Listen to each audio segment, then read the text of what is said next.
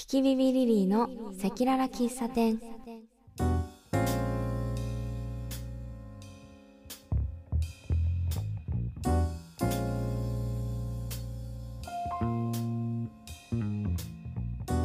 キキビビリリーの赤裸々喫茶店。ここはお客さんがめったに来ない喫茶店。そんな店の唯一の常連である歌うたいの私、キキビビリリーと、和也店長の取り留めのなさすぎる会話や、キキビビリリーとしての活動の裏話、ごく稀にいらっしゃるお客様からの相談事や頼まれ事を聞きながら、ゆるりと流れていく日常を切り取った番組です。はい、はい、こんにちは、こんばんは。こんにちは。和也店長と申します。キキビビリリーです。はい。今回が第11回。えー11回目。はい。前回ちょっとすごいボリュームだったからね。やっぱりすごいボリュームになりましたね。予想通り。いや、すごいボリュームになったよね。うんうんうん怖くて聞けないって言ってたもんね。そうそうそう。いや、やっぱ喋るなと思いましたよね。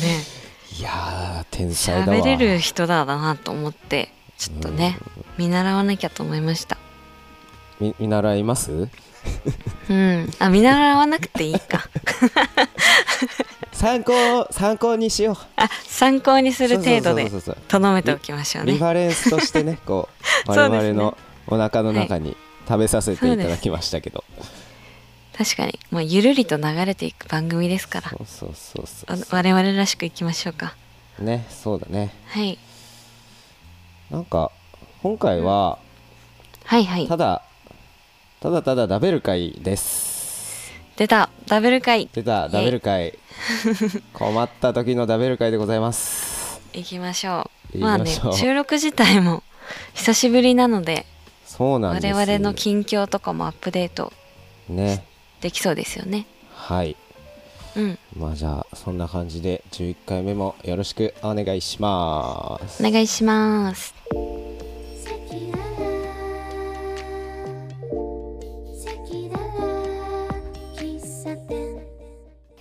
はいえー、8月まあ撮ってるのがうん。8月下旬で、ちょっとね、はいはい。収録が空いたんですけれども、うん。どんなお盆とかはなんかあれしたこれしたみたいのは、なんかある？ああ、そうですね。お盆のちょっと前に、うんうんうん。久しぶりに実家に帰りました、福岡の。福岡へ。そう。っていうのもね、あうんの、うん。私の高校の、うんうんえっ、と、同窓会？高校全体の同窓会で、あのーまあ、少し歌ってくださいっていう依頼を OB の方から DM でいただいて、うんうんうんでえなんかせっかくそうやってさうん。うん卒業生を見つけてくれたっていうのがあったから、うんうんうんうん。あじゃあ行きますって言ってその同窓会に参加しに帰りました。それじゃああれ何何世代もたくさん同窓生が集まるみたいなやつだなんか10月に本当に大きいもう全員集まる同窓会があるみたいなんですけど、うんうん。今回のは、えっと私がそれにスケジュールが合わなかったので今回のは若手会って言って、ほ何年卒から何年卒までの比較的若年層の方の、えっと、同窓会っていうのに参加しました。なのでおじいちゃんとかはいなかったんだけど。あそっかそっか。先生とかもじゃあ久しぶりに会えたりとか？先生はあの一人だけいました基本その卒業生の集まりだったので今回は。先生はいない体だったんですけど一一、人来てていや なんか先生なんですけど先生じゃないようなうん。な なんて言うんだろう「よう久しぶりじゃないか」みたいなノリで 先生が来て「あうんうんうん。れ？先生こんな感じだったっけ?」みたいな。先生ね。確かにな大人だって飲む機会ないねからね。そう。それもそうだし当時の先生の年より多分上とかじゃん下手したらもう先生にうんよってはさ、うんうん。そうですよね。うんだから今会うとどんなテンションそんな用とかで来られてもなんか逆に困っちゃうよね。そうそう。先生が酔っ払ってるのとかうんうんうん。見たことないじゃないですか、ない。だからすっごい新鮮で。うんうんうん「えまだ先生やってますよね」うんうんうんうんうん。現役ですよね。先生感ないなとか思いながらでもすごい楽しい時間を 過ごせましたね。そのそうだったんだ、大人同士として。ちゃんとこううん。同窓会が機能してるってなんかこうすごい大きな学校とかな何年目とかそういう節目だからとかなのかな？えーっとまあ福岡だったら結構歴史ある学校なのかもしれないんですけど、そのそれこそ卒業生だったらこの間ラジオに出してもらった松重さんうんうん。とか、松重豊さん？あそうです松重豊さんとか陣内孝則さんとかなんかそういう方もいらっしゃったりして、うんうんうん。なんかねその皆さん誇りにも思ってるっていうかその卒業生であることをなんかそういう空気感があって学校全体に。それで多分同窓うん同窓会みたいなものを大事にしていこうみたいな感じでちゃんと、えーその年の同窓会委員会が機能してそうやってるみたいです。はそう。あとは結構起業したりとかあの会社をやってる方とかもいらっしゃるんでそのつながり、っていうことでそうですね。ビジネス的なつながりを持つためにもそういう交流を大事にしているみたいな感じを受けました、へー。なんか大学っぽいな発想が。ああそうかもしれないですね。うん。大学も、まあ、同じ大系列の大学があるのであなかそうんなんだそうなんだ。そういううん。なんていうかこう脈々と受け継がれてまますね、そういう空気感がえ高校ちょっと高校何クラス？一クラス。え何クラス？あ一学年ですか？そうそうそう一学年一学年。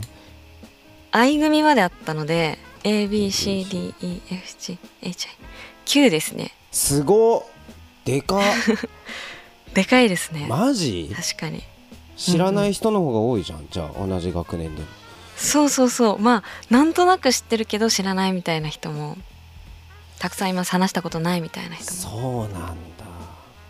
そのまあ幼稚園とかからあってうんうんうん。小中高大あるんですけどうん。半分はその中学校からずっとエレベーターでエスカレーターでエスカレーターで来たエスカレーターね。人たちで半分はまあ一般の公立うんうん。中から来た子でそうそう。私は一般で入ったんですけどみたいなうん。やっぱりその一般で入ってくることを一貫性って言うんですけどそのう。んエスカレーターで入ってはやっぱり若干ね違ってその一貫性の方がやっぱりねなんかすごい視野が広いしなんかそこでそうなんだ。そうそうそう。あの交われたことでうん。その一貫性の子たちうんのなんかこうマインドとかこう広く世界を見て上を目指してる感じうん。が学べたなってすごい思います。いい環境だね。うん、一般生は一般生でめっちゃ楽しいんですけど。そうだったんだ。そうそう。あなんかそうやって仕事というかね自分の活動をちゃんと見てくれる地元があるって嬉しいよね嬉しいですうね、ん。なんかその当時から私バンドやってたのでうん卒業パーティーみたいなのでうん。うん歌わせてもらったりしてて。はいはいはいはいはい。そう。なんかそれを思い出してなんか エモいみたいな。エモいね。ちょっとキューンとなる感じがあるね。そう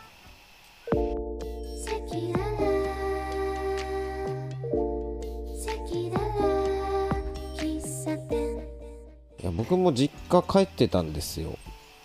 あそうなんですね。お盆ですか？お盆。をこう例年はねお盆を割とどっちかっていうと仕事を入れてたんだけどうんうん。もう今年はちょっと休もうっていう気分になって、うん。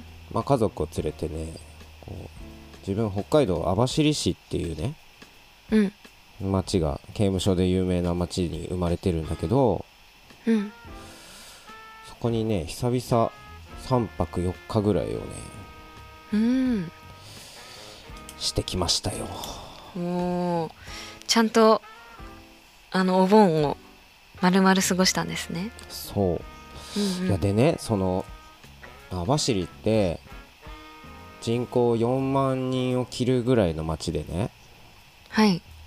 まあ言うたらそのだんだん若者が札幌なり東京なりに行ってしまってこう少子高齢化がどんどん進んでいる、まあ、地方の町のよくある感じなんだけど、はい。でもねなんかこう自分たちのちょっと上の先輩とかうん。が、まあ、例えば漁師をやってたりね。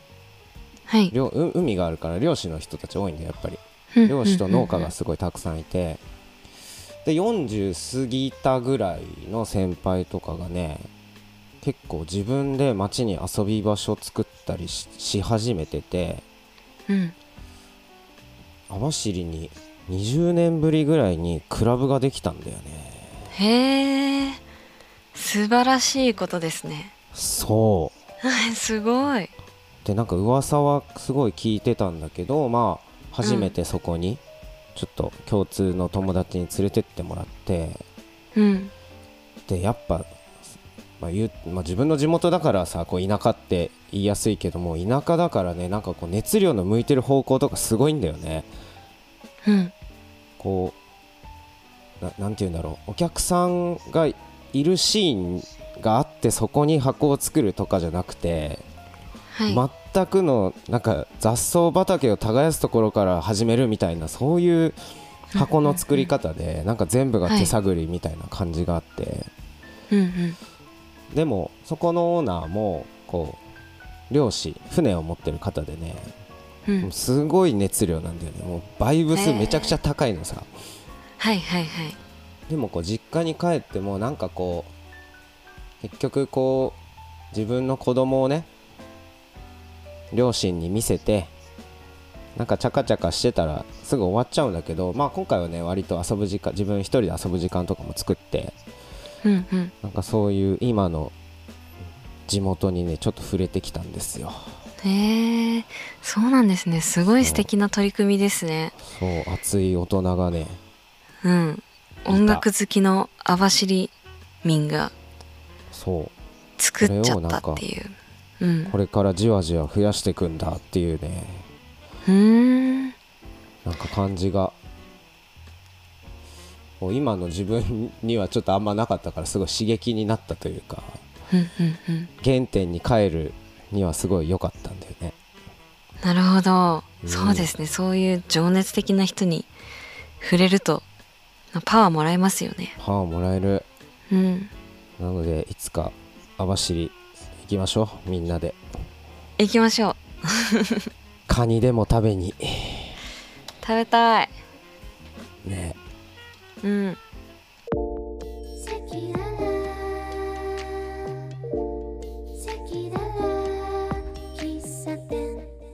そういえば月社くん言ってましたよね。なんかインスタで。なんか北海道にいるなと思って。そうスキシャ君は全くの予定を立てずに札幌に飲みに来てましたね。夏休みって言って。夏休みしてたね。してました。そうなんかこう何日か一緒に遊んではい。まあすごいディープに飲んだりとかさ。うんうん。ディープに飲んだ翌日はねこう子供を連れてうちの子供を連れてね動物園に行ったりとか。おーいいですね。そうそしたらスキシャ君ってさやっぱり子供との対話がねめちゃくちゃハイレベルなんだよね。そうなんですか？あっという間にななんていうの？子供をこう虜にするというか。へえそうなんだ。子供って楽しかったことをずっと言うっていうね癖があるの、うん。その、うん。その瞬間が終わったらねうん。だからスキシャ君に遊んでもらって帰ったらしばらくスキシャ君のライブに行くとかさ。行ってみたい。また会いたいってね。かわいい。言ってるのがね可愛いんだよ、かわいい。可愛いんだよ嬉しいですよね。そう。嬉しいんですね。しかもそうやって言ってもらえると、でもなん友達の子供かその面白いのが、うんなんかやっぱりちゃんと顔を認識できないからなんか頭がもじゃもじゃでちょっとひげ生えてて眼鏡かけてる人を全員好きしゃくんって呼ぶみたいな。これ好きしゃくんだよね？みたいな。いやこれはね違うんだよみうん、たいな。面白い、うん、そう。結構いいそうですねそれでいくと好きしゃくんは、うん、結構いるかもね。へえかわいいな楽しかったですね。楽しかった。うん。俺も楽しかったし、まあ、それはね、うん。札幌の人ならねみんな知ってるようなこう、うん。ノースサファリっていうねうん。ただの動なんかこう綺麗な動物とかだけじゃなくて本当に近づくピラニアとかピラニアの上を渡ろうとか、ええこうこう蛇を体に巻く体験とか、まあ、当然のようにあったりとかうんこコツメカワウソに餌をあげようとか。めっちゃ楽しそうじゃん。そう触れない普段触れない動物に触れるんだよね。うん。でねもう超絶混んでて。あそうなんだ。うん。なんかね人気なんですそこが。うん。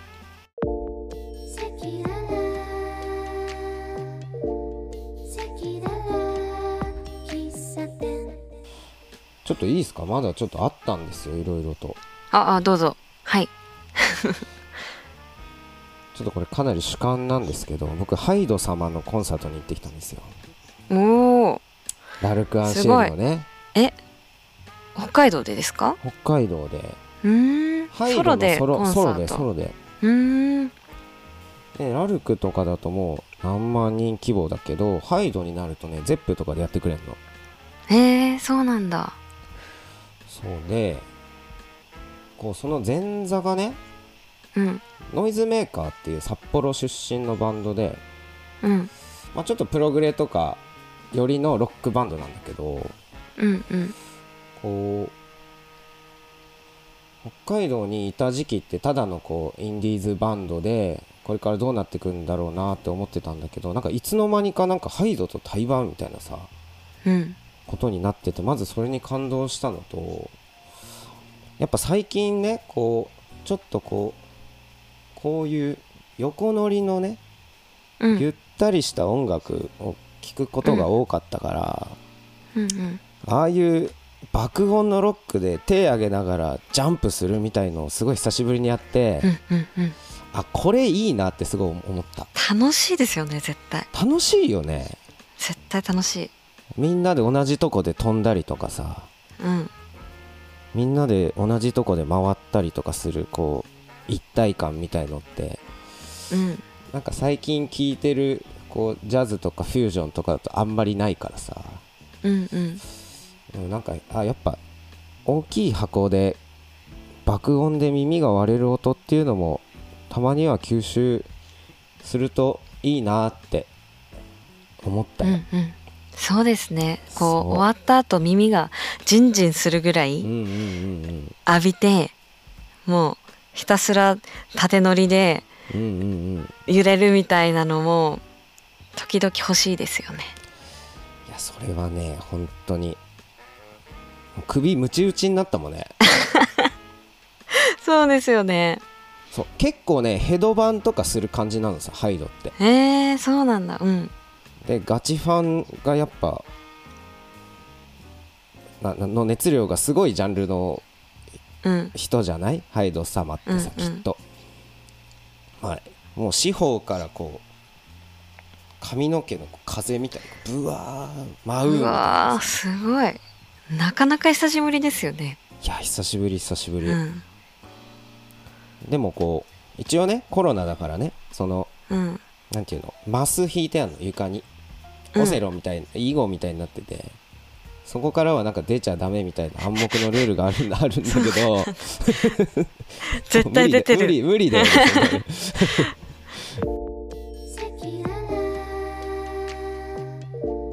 赤裸々喫茶店9月ねなんかフェスとかあ外に出る機会がなかなか多いような気がしますよ。9月からフェスラッシュが始まるんですよすごい。えこういうのってさギリギリに決まるの、それともえー、じわじわ話はあってみたいな？結構前々からあのブッキングの方は動いて決まってるみたいですよ、だからこうフジロックとかサマソニとかの5ヶ月前とかになってうん。何ももう連絡ないとあないんだなみたいな。諦め始めるみたいな感じなんですけど。そう、まあ、ありがたいことに9月はたくさんあってうんうんうんあのー結構ねノリノリなノリノリにしたいなって思っちゃってノリノリなセットリストを組んだので。攻め 攻めていく感じね。はい。もしご都合合う方はぜひ来てください。一応言っとくと9月3あ教えてください。日がはい。はい。9月3日福井福井のワンパークっていううん。フェスティバルで、はい。これはねトリオ編成で出ます。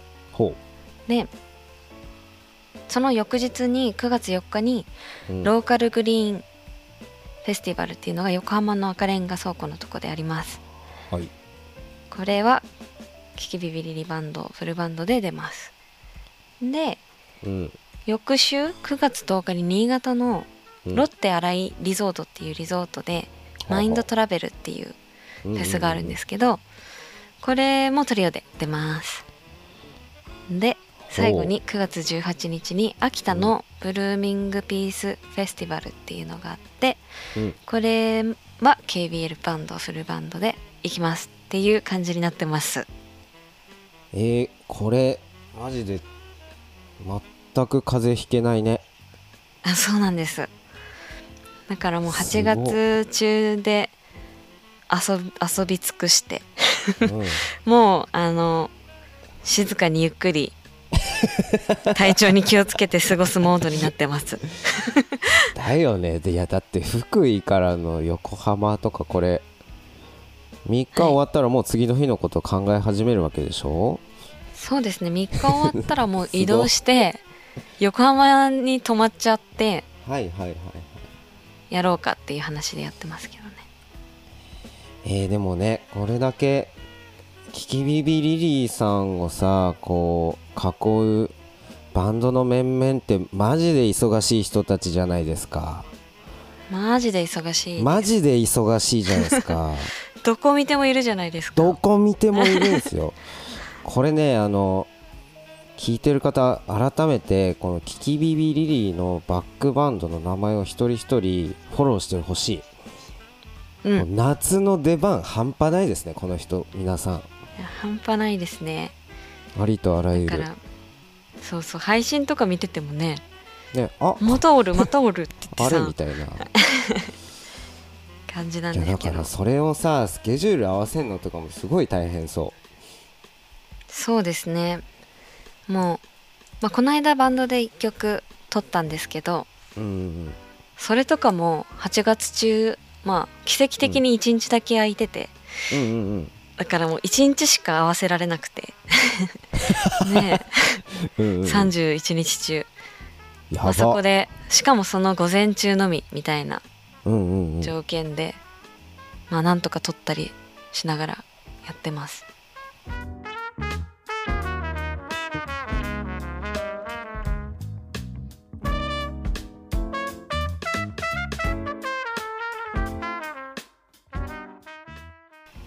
えりまきコーヒー中毒店は古式豊かな直火焙煎機特有の香り高いコーヒーを提供するコーヒースタンドです。